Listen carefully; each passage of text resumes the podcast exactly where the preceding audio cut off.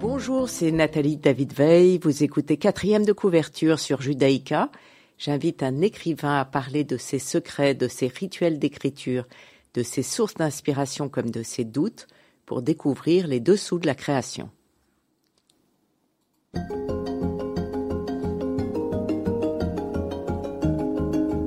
Aujourd'hui, j'ai le plaisir de recevoir Corinne Jamard qui vient d'écrire Les Aimantes aux éditions Zelig. Bonjour Corinne Jamard. Bonjour. Vous vivez à Bruxelles. Après un long détour par la publicité en tant que directrice artistique, vous commencez à publier vos premiers récits. Sept albums jeunesse, des BD, des nouvelles et en 2003 un premier roman, Emplacement réservé, Fayard puis Castor Astral où vous évoquez la vie de mère d'une enfant handicapée. Après La Reine de la Fête chez Nil, une mère couchée sur le dos chez Castor Astral, soit dit entre nous. Une femme couchée sur le dos. Qu'est-ce que j'ai dit? Une mère. Ah bah c'est un lapsus, c'est intéressant, c'est incroyable. Euh, pardon, une femme couchée sur le dos, les replis de Lycopante. Vous publiez chez Zelig Les Aimantes. C'est votre sixième roman, n'est-ce pas? Oui, c'est ça. Oui, oui, Quelque chose comme ça. Quelque chose comme ça. Enfin, c'est très impressionnant. Euh, vous avez aimé l'écrire? J'aime toujours écrire, même si euh, il y a des périodes évidemment, des moments qui sont qui sont parfois euh, très difficiles, évidemment. Mais oui, il y a quand même d'abord dans la balance le plaisir qui qui domine, sinon sinon j'arrête. Quatre amis dans la quarantaine, convaincus que leur lien est pour la vie, se réunissent régulièrement dans le bistrot Haut les Cœurs. Cependant, après la mort accidentelle du fils d'Anne sur la balançoire installée dans la propriété de Delphine, une première fêlure apparaît.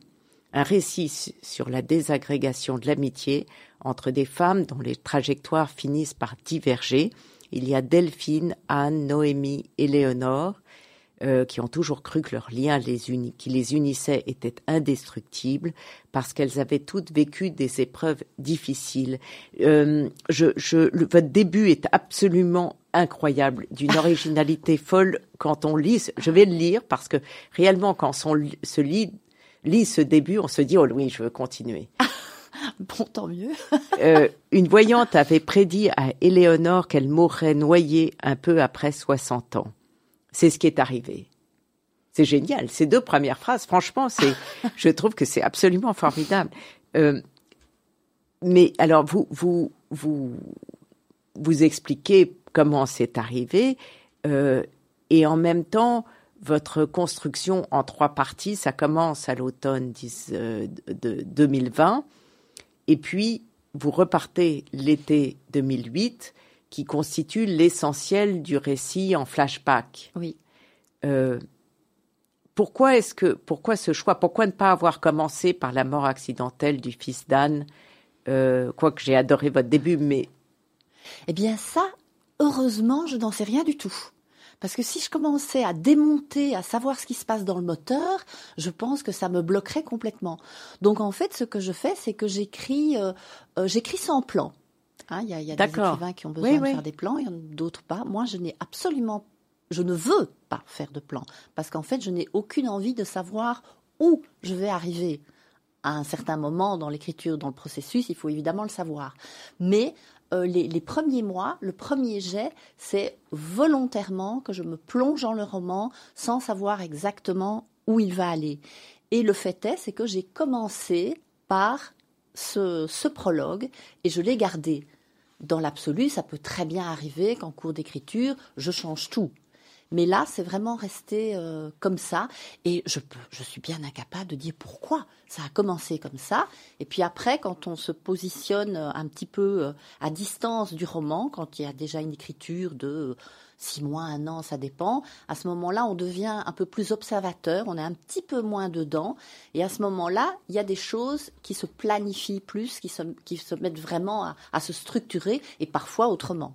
Et alors le choix de le choix de Delphine comme euh, comme votre narratrice, euh, là aussi, ça a été euh, euh, même pas un choix, comme vous Alors dites. là, elle, a, elle est déjà apparue, Delphine, dans La Reine de la Fête. C'est un petit peu mon double littéraire, si je puis dire. Donc je l'ai tout simplement reprise, même si les deux histoires, ce qui se passe dans, dans, dans, ce, dans ce roman qui, enfin, qui, qui, date d'il y a longtemps, et, et, et maintenant n'ont évidemment rien à voir. Et vous aviez le prénom me plaît. Le prénom, d'accord. Vous aviez envie d'évoquer euh, la rupture de l'amitié, sa fragilité comme sujet tabou, puisqu'on parle beaucoup de, de divorce, d'histoire d'amour, mais rarement effectivement de rupture d'amitié. Ou c'était cette histoire de cette histoire-là des quatre femmes aux prises avec le deuil? Oui. Qu'est-ce qui euh, vous intéressait le plus ou c'est les deux? Alors c'est vraiment les deux. C'est vraiment les deux. J'avais envie euh, d'explorer ce, thème de, l'amitié qui est un petit peu, euh, comme vous dites, bon, tabou, c'est peut-être un grand mot, mais quelque part, si, c'est très sacralisé l'amitié. Et en fait, euh, il y a des tas d'endroits, des tas de moments, des tas de périodes où finalement le lien se distend. Euh, et je pense que l'amitié, c'est tout aussi, tout aussi sujet à, être sous influence, à même subir euh, une certaine manipulation, on peut être sous la dépendance d'une amitié, comme, comme l'est Delphine vis-à-vis vis-à-vis de ses vis-à-vis de ses de ses trois amis, puisqu'elle est, elle est même prête à, à y sacrifier euh, son amour pour préserver cette amitié. Ça va ça va jusque là chez elle tellement que c'est important. Oui, il y, a, il y, a, deux exemples que vous donnez. La première, c'est qu'elle quand quand son amie Anne perd euh, son fils. Euh, qui meurt accidentellement, ce qui est évidemment horrible euh, elle n'ose pas dire qu'elle est enceinte. Exactement. Et elle empêche son mari de donner oui. cette nouvelle et lui ne comprend oui. pas. Oui. C'est-à-dire qu'elle privilégie l'amitié par rapport à son mari. C'est ça, exactement. Mais ça. ça. va très loin. Ça va très loin, ça va très loin, tout à fait. Parce que, euh, euh, page 172, vous écrivez, je me demandais si je n'avais pas quitté Peter à cause d'elle et Léonore, donc une autre amie. Oui. Elle trouvait à son mari toutes les excuses du monde et, et c'était comme si moi, en quittant le mien, j'avais cherché à contrebalancer cette allégeance, cette soumission en tombant dans l'autre extrême. Euh, là, c'est de l'identification. Exactement, tout à fait. Donc vous, vous avez listé tous les effets néfaste de l'amitié ou c'est venu naturellement au venu naturellement. Ah oui, là aussi. oui, c'est venu naturellement. En fait, je, je ne rationalise qu'après. Et alors, je repasse euh, tout le roman, évidemment. Mais au départ, c'est très, c'est très naturel. Tout, tout, le travail, toute la sueur vient vraiment euh, après. Après le premier jet qui est. Où vous allez au bout de votre oui, livre. Exactement. D'accord. Oui. oui. Euh, et, et, en fait, il euh, y a il y a euh, votre livre est évidemment poignant, mais il y a des moments de où on rit. Enfin, oui. on devrait peut-être pas, mais ah, si, euh, si. si. euh, parce que elle, elle le divorce Delphine qui quitte son mari à cause de l'incendie parce que sa maison brûle oui. et que le son mari protège en fait leur fille Mm-mm. et s'éloigne sans l'attendre. Voilà, et là, Ça... là, là, il y a un petit côté euh, euh, thriller, on va dire, dans le sens qu'on ne saura vraiment le fin mot euh, que, que, beaucoup plus tard, qu'à la fin du roman, la raison de pourquoi cette voiture a, a, bougé et qui a enclenché tous les processus de, de rupture chez, chez, chez, Delphine. Mais on comprendra après la raison qui a fait que je, je, cette voiture a bougé. Je, je, vous, je vous lis, page 39, c'était comme si, face au danger, les rôles dévolus traditionnellement à la femme et à l'homme refaisaient surface d'un coup, sans prévenir. Une petite explosion conservatrice surgit d'un temps où je n'étais pas née, ni même ma mère qui a eu 20 ans dans les années 60. Peter avait l'air d'avoir mieux intégré que moi les progrès liés à l'émancipation féminine, puisqu'il restait dans la voiture sans rien faire. voilà, ça c'est un des thèmes aussi euh, que, que, que j'aborde, c'est euh, c'est euh, le féminisme, effectivement. Il y a la mort, dont, dont finalement on a. On va en parler. parler mais, mais euh, voilà, c'est aussi un des thèmes. Absolument. Un des thèmes que j'aborde. On va, on va parler, on va écouter votre premier choix mu musical qui est Louis Armstrong, Saint James Infirmerie.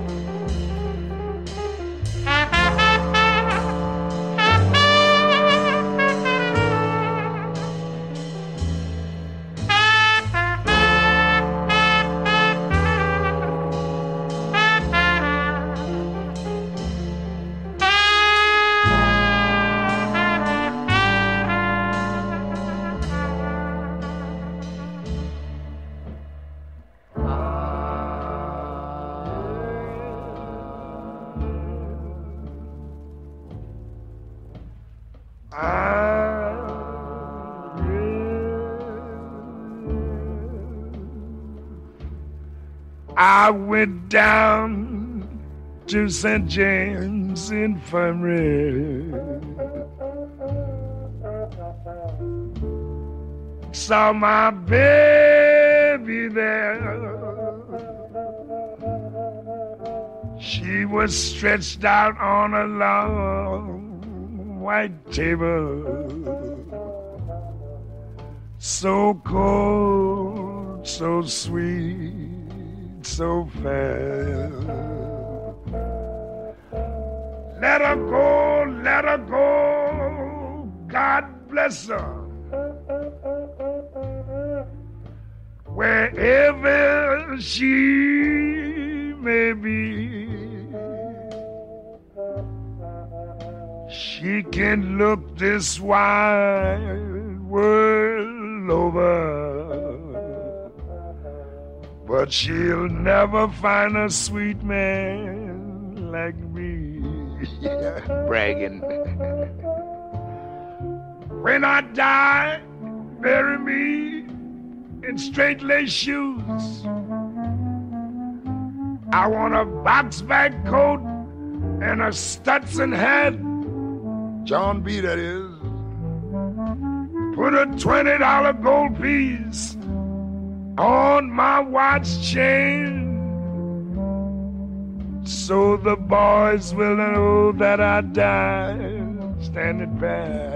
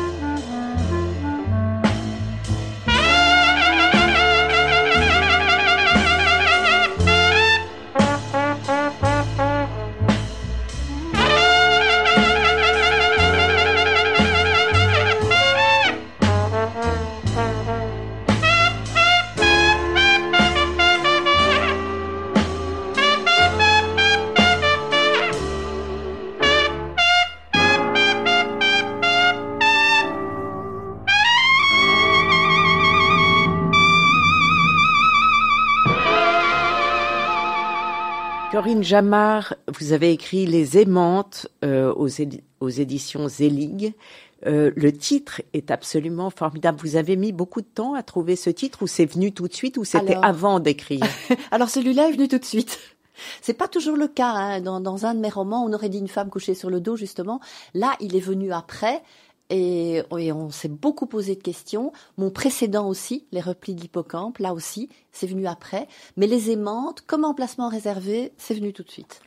Mais c'est à la fois, évidemment, ce qui attire, les aimants, synonyme d'affectueux, mais il y a l'idée du piège, hein, l'aimant qui colle, on ne peut pas s'en défaire. oui. Et vous avez une phrase d'ailleurs euh, fantastique sur la fin de l'amitié. Vous écrivez l'amitié à la manière d'un fantôme qui s'obstine à ne pas vouloir rejoindre une autre réalité était encore quelque part errante. Mm-hmm. Page 16. Je trouve cette phrase très jolie. Euh... Bah, oui, bah, merci. oui, c'est, je, je, pense que je, ne sais pas, c'est évidemment toujours très, très personnel, mais j'ai l'impression qu'on peut plus facilement, enfin ça c'est pas du tout une généralité, bien entendu, mais on peut peut-être plus facilement, après des mois, éventuellement quelques années de souffrance, tourner la page par rapport à, un amour qu'une amitié. Mais cette amitié, on a l'impression que entre ces quatre femmes, ne se fortifie qu'à travers la souffrance.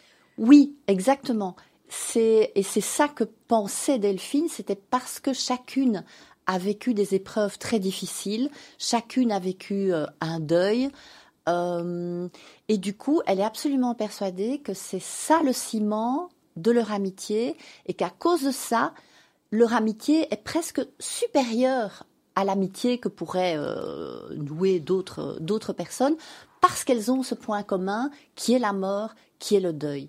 Et finalement, on se rend compte euh, au fur et à mesure de la lecture que c'est la vie qui sera plus forte que des événements pareils, que la mort, et c'est la petite vie finalement qui va qui va avoir raison de leur amitié. Euh, si vous si vous vous identifiez à l'une d'elles ou laquelle vous a le plus touché dans vos quatre euh, euh, portraits? Oh, ça c'est vraiment difficile. Elles m'ont elles m'ont toutes touchée, mais au niveau de l'identification, bah, forcément Delphine, puisque puisque puisque c'est un roman en jeu. Oui. C'était compliqué justement de choisir le jeu par rapport à Non, en général, je choisis presque toujours le jeu, mais, mais pas toujours. Par exemple, le roman précédent, Les replis de l'hippocampe, j'avais tout commencé en jeu, parce qu'en plus, c'était une histoire quand même qui, qui, qui me touchait très personnellement, vu que c'est de nouveau une maman avec un avec euh, sa fille handicapée, avec la, rupture avec le, le, papa de cette euh, de cet enfant. Donc, et je me suis aperçue au bout d'un an euh, et plus d'écriture que ce jeu collait trop, à me coller trop. Et du coup, je me suis dit, ce roman ne va pas du tout. Je pouvais pas expliquer pourquoi. Et puis j'ai tout réécrit à la troisième personne euh, du singulier. Et là, c'était c'était c'était ouais, c'était vraiment bien là. Alors il est question euh, de, deuil, euh, en particulier Anne. vous écrivez, elle emportait son souvenir partout avec elle, comme son sac à main et ses clés. Elle s'interdisait d'être ne fût-ce qu'un instant joyeuse, elle ne se pardonnait aucun écart. Et en même temps, vous écrivez que le non-être n'impliquait pas la non-existence. Mm-hmm. C'est-à-dire que son fils continue à être plus présent même que son autre enfant euh, qu'elle ne regarde pas. Oui, oui, oui. Euh, oui bah, c'est le deuil impossible de l'enfant évidemment. Alors moi je ne prétends pas connaître ça, mais par contre je connais le deuil de l'enfant euh, valide qui va bien, donc je connais quand même un deuil par rapport et, un sérieux quand même par rapport à par rapport à un enfant. Donc je n'ai pas eu de mal à me projeter dans le deuil de l'enfant carrément carrément mort si je puis dire. Euh, voilà et cette maman n'arrive absolument pas, évidemment, à, sourire, parce que le moindre sourire, la moindre joie qu'elle prendrait dans l'existence, euh, le fait de, passer devant un magasin et de vouloir s'acheter un, t-shirt ou une paire de chaussures, ce serait forcément une trahison vis-à-vis de, son fils. Donc elle devient extrêmement pesante avec son fils. Ce fils qui n'est pas là devient euh, une présence presque, presque gênante. Et alors votre narratrice qui est actrice, d'ailleurs vous parlez d'ailleurs de ce, et ça joue un rôle essentiel puisqu'elle mélange le théâtre avec la vraie vie, puisqu'elle reproche à son mari de pas la faire jouer. Mhm. Euh, ça aussi. Euh, donc il y a, euh, vous, vous rentrez comme ça dans, dans cet univers de, de, la fiction dans la fiction. Oui. elle devient à la, enfin je vais pas révéler, mais c'est pas essentiel. Enfin, elle devient accompagnatrice des personnes en fin de vie. Oui. Et alors, ça m'a assez fasciné parce que vous parlez de après la mort. Oui. En plusieurs reprises dans ce texte. Oui. Vous avez fait des recherches sur le sujet Oui, là, là, j'ai fait, là, j'ai fait beaucoup de recherches. Oui, oui, oui. Oui, tout à fait. Euh, j'ai lu énormément de livres. Euh, j'en ai encore un sur ma table de chevet qui attend d'être lu. voilà, oui, oui, c'est un sujet qui m'intéresse depuis que j'ai six ans. Alors, ne me demandez pas pourquoi. Mais c'est comme ça. Et alors, vous, vous découvrez des nouvelles choses incroyables? Oui. oui, oui, tout à fait. Notamment dans le livre que je dois lire, qui est, comment est-ce qu'il s'appelle? Christophe Fauré. Ça s'appelle La vie et au-delà. Voilà. Et euh, oui, oui, je sais que par exemple dans le monde euh, anglo-saxon, en, principalement en Angleterre et aux États-Unis, donc, euh, il y a énormément de recherches, il y a beaucoup de scientifiques qui s'attellent à ces recherches sur ce qui se passe au niveau de la conscience quand on est cliniquement mort depuis fort longtemps. Donc en fait, ce sont des recherches qui poussent beaucoup plus loin, celles de, Raymond Moody à l'époque, euh, dans les années, je ne sais pas, c'était 70 ou début 80, je ne sais plus très bien. Voilà. Donc oui, ça c'est un sujet qui m'intéresse et euh, parce que je pense que quand on a vécu des, des, deuils, parfois on, pas tout le monde bien sûr, mais parfois on a des rêves étranges ou on a des synchronicités quand même parfois un peu où on se dit waouh, ça c'est vraiment. vraiment étrange. Et puis j'ai lu des, des, beaucoup de témoignages, notamment de la philosophe euh, Vinciane Després, qui est aussi euh, qui est une philosophe qui s'intéresse beaucoup à la cause animale et qui a fait beaucoup de recherches sur la mort aussi. Elle a écrit Au bonheur des morts et d'autres bouquins aussi que j'ai évidemment lus. Et là, c'est un, ça sont tous des témoignages, par exemple. Et puis, ne fût-ce que quand on parle avec avec les gens, plein de gens ont des histoires à raconter avec leur mort, mais ils ne le racontent que si on le leur demande. Ce sera un sujet à part entière d'un de hein. vos futurs livres. Peut-être, peut-être. Euh, je, vais vous citer. Euh, le lendemain de l'enterrement de sa mère, Noémie est allée voir Éléonore qui lui a raconté à quoi ça ressemblait la mort. Il se passe quelque chose après, je te jure, elle a tout vu. Ce qui se passait pendant qu'on essayait de la ranimer, les toubibs vêtus de blanc en train de gueuler, l'électrocéphalogramme est plat, et après elle aspirait dans un grand trou un gouffre, et puis hop, remonter. D'abord elle a eu peur, tout était confus, la panique, ensuite toutes ses facultés ont été comme augmentées, ce qu'elle pensait, ce qu'elle ressentait. Elle était minuscule mais occupait simultanément tout l'espace, l'univers entier, c'était comme si elle avait une nouvelle peau, hyper extensible. Elle a eu l'impression de se dissoudre dans le vide, d'imploser, puis en une fois de s'agrandir indéfiniment. Et la lumière, a demandé la, Noémie, la fameuse lumière. Je ne vais pas lire tout votre texte, mais c'est vraiment, euh, c'est vraiment intéressant. Euh, on, euh, on, va écouter Les passantes, Georges Brassens.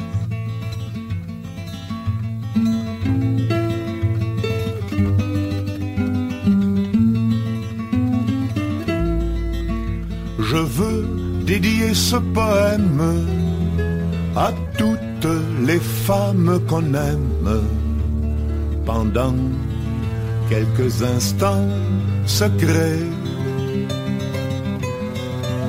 à celles qu'on connaît à peine qu'un destin différent entraîne et qu'on ne retrouve jamais. À celle qu'on voit apparaître une seconde à sa fenêtre et qui preste s'évanouit. Mais dont la svelte silhouette est si gracieuse et fluette qu'on en demeure épanoui. À la campagne de voyage dont les yeux, charmants paysages, font paraître court le chemin qu'on est seul peut-être à comprendre et qu'on laisse pourtant descendre sans avoir effleuré la main. À celles qui sont déjà prises et qui vivant des heures grises près d'un être trop différent. Vous ont inutile folie laissez voir la mélancolie d'un avenir désespérant. Chères images aperçues, espérance d'un jour déçu, vous serez dans l'oubli demain. Pour peu que le bonheur survienne, il est rare se souvienne des épisodes du chemin. Mais si l'on a manqué sa vie, on songe avec un peu d'envie à tous ces bonheurs entrevus, au baiser qu'on n'osa pas prendre au cœur qui doivent vous attendre aux yeux qu'on n'a jamais revus. Alors, au soir de lassitude, tout en peuplant sa solitude, des fantômes du souvenir. Les lèvres absentes de toutes ces belles passantes que l'on n'a pas su retenir.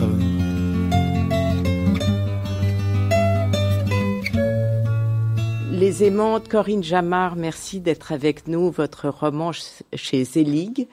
Euh, vous, vous, euh, il, est question de, l'amitié, du deuil, de, la fiction, de comment est-ce qu'on vit sa vie euh, jusqu'au bout. Est-ce que ça a été compliqué de structurer votre livre entre ces quatre héroïnes qui se croisent, qui se parlent, qui se brouillent, qui se retrouvent? Alors, euh, à un certain moment, il y a un gros travail d'assemblage, effectivement. Mais comme je disais, le, premier jet va relativement facilement avec euh, quelques 25 000 guillemets, mais relativement facilement. Et c'est vraiment après, euh, je dirais, six mois d'écriture de premier jet que là commence un travail d'assemblage, de doute, de questionnement, de version voilà, je pense que j'ai écrit à peu près dans, dans l'ordinateur version 16. Voilà. Donc il y a, y, a, y a, un travail d'écriture, de réécriture et d'essai de, de, de, de copier-coller. Est-ce que ceci serait pas mieux là, etc. Voilà, ça, ça c'est vraiment la, la, la, la, sueur à un moment. Et comment vous décidez d'écrire sous forme romanesque ou euh, des BD, puisque vous en faites, ou des dessins? Alors, euh, ma préférence va, quand même vers les, romans. C'est ce qui m'est euh, vraiment tout à fait naturel. Et la BD, euh, ce qui est compliqué en BD, c'est que euh, on a besoin, bien, en, bien entendu, d'un dessinateur ou d'une dessinatrice. Alors ils sont tous occupés. Ils ont tous euh, enfin, voilà, ils sont tous bookés sur 10 ans, donc c'est très compliqué de, de, de, trouver un dessinateur, de trouver une dessinatrice. Pour ça, il faut euh, contacter, réseauter, toutes choses que je fais extrêmement mal. Donc du coup, moi, ce qui me plaît dans le roman, c'est que je suis toute seule dans mon coin, seule avec mon bic, seule avec mes feuilles, puis seule avec mon ordi. Je dépends de personne. Après, il y a évidemment la, la, ce qui se passe après, c'est trouver l'éditeur quand, quand, quand on n'en a plus, ou voilà, il y a, y a évidemment. Euh, donc cet éditeur facile, justement. Zélix, c'est voilà. je lis Vent du Nord est une collection dédiée aux écrivains belges francophones. Oui. Mais il y a plusieurs auteurs euh, très très bien dans cette euh, collection, donc euh, vous, vous étiez content plutôt? Ah oui, oui, tout à fait, bien sûr. Oui, oui avant j'étais au Castor Astral pendant trois, trois bouquins. Et puis après, euh, ben, l'éditeur n'a plus, n'a plus été éditeur Castor Astral et surtout il est malheureusement décédé. Il s'agit de, de Francis Danemark. Et donc euh, il me fallait un, un nouvel euh, éditeur, donc euh, j'ai dû, j'ai dû chercher. voilà. Et vous écrivez un livre après l'autre, vous avez beaucoup de sujets dans la tête ou euh, En général, et... ça se suit. Une fois qu'il est sorti, j'arrive jamais à me mettre à un livre quand le précédent n'est pas sorti. Donc j'espère que je trouverai toujours preneur parce que sinon je, je, je, pourrai peut-être plus écrire ou alors euh, ce sera euh, ok tant pis et ça, ça valse dans les tiroirs. Mais euh, là maintenant seulement maintenant seulement je commence à prendre des notes pour un pour un suivant. Effectivement. Et qu'est-ce qu'ont dit vos amis femmes de votre livre, puisque vous parlez de ce sujet? Euh, bah, Pour l'instant, j'ai eu que deux, trois personnes de mes amis proches qui l'ont qui l'ont lu. Euh, et, et, quelques hommes, bah, euh, ils, ils, ont bien aimé. On en a, on en a parlé évidemment de l'amitié, surtout quand, quand il s'agit d'une amie, euh, par exemple que j'ai depuis toujours et, et, qui ne s'est pas du tout sentie concernée, euh, bien évidemment.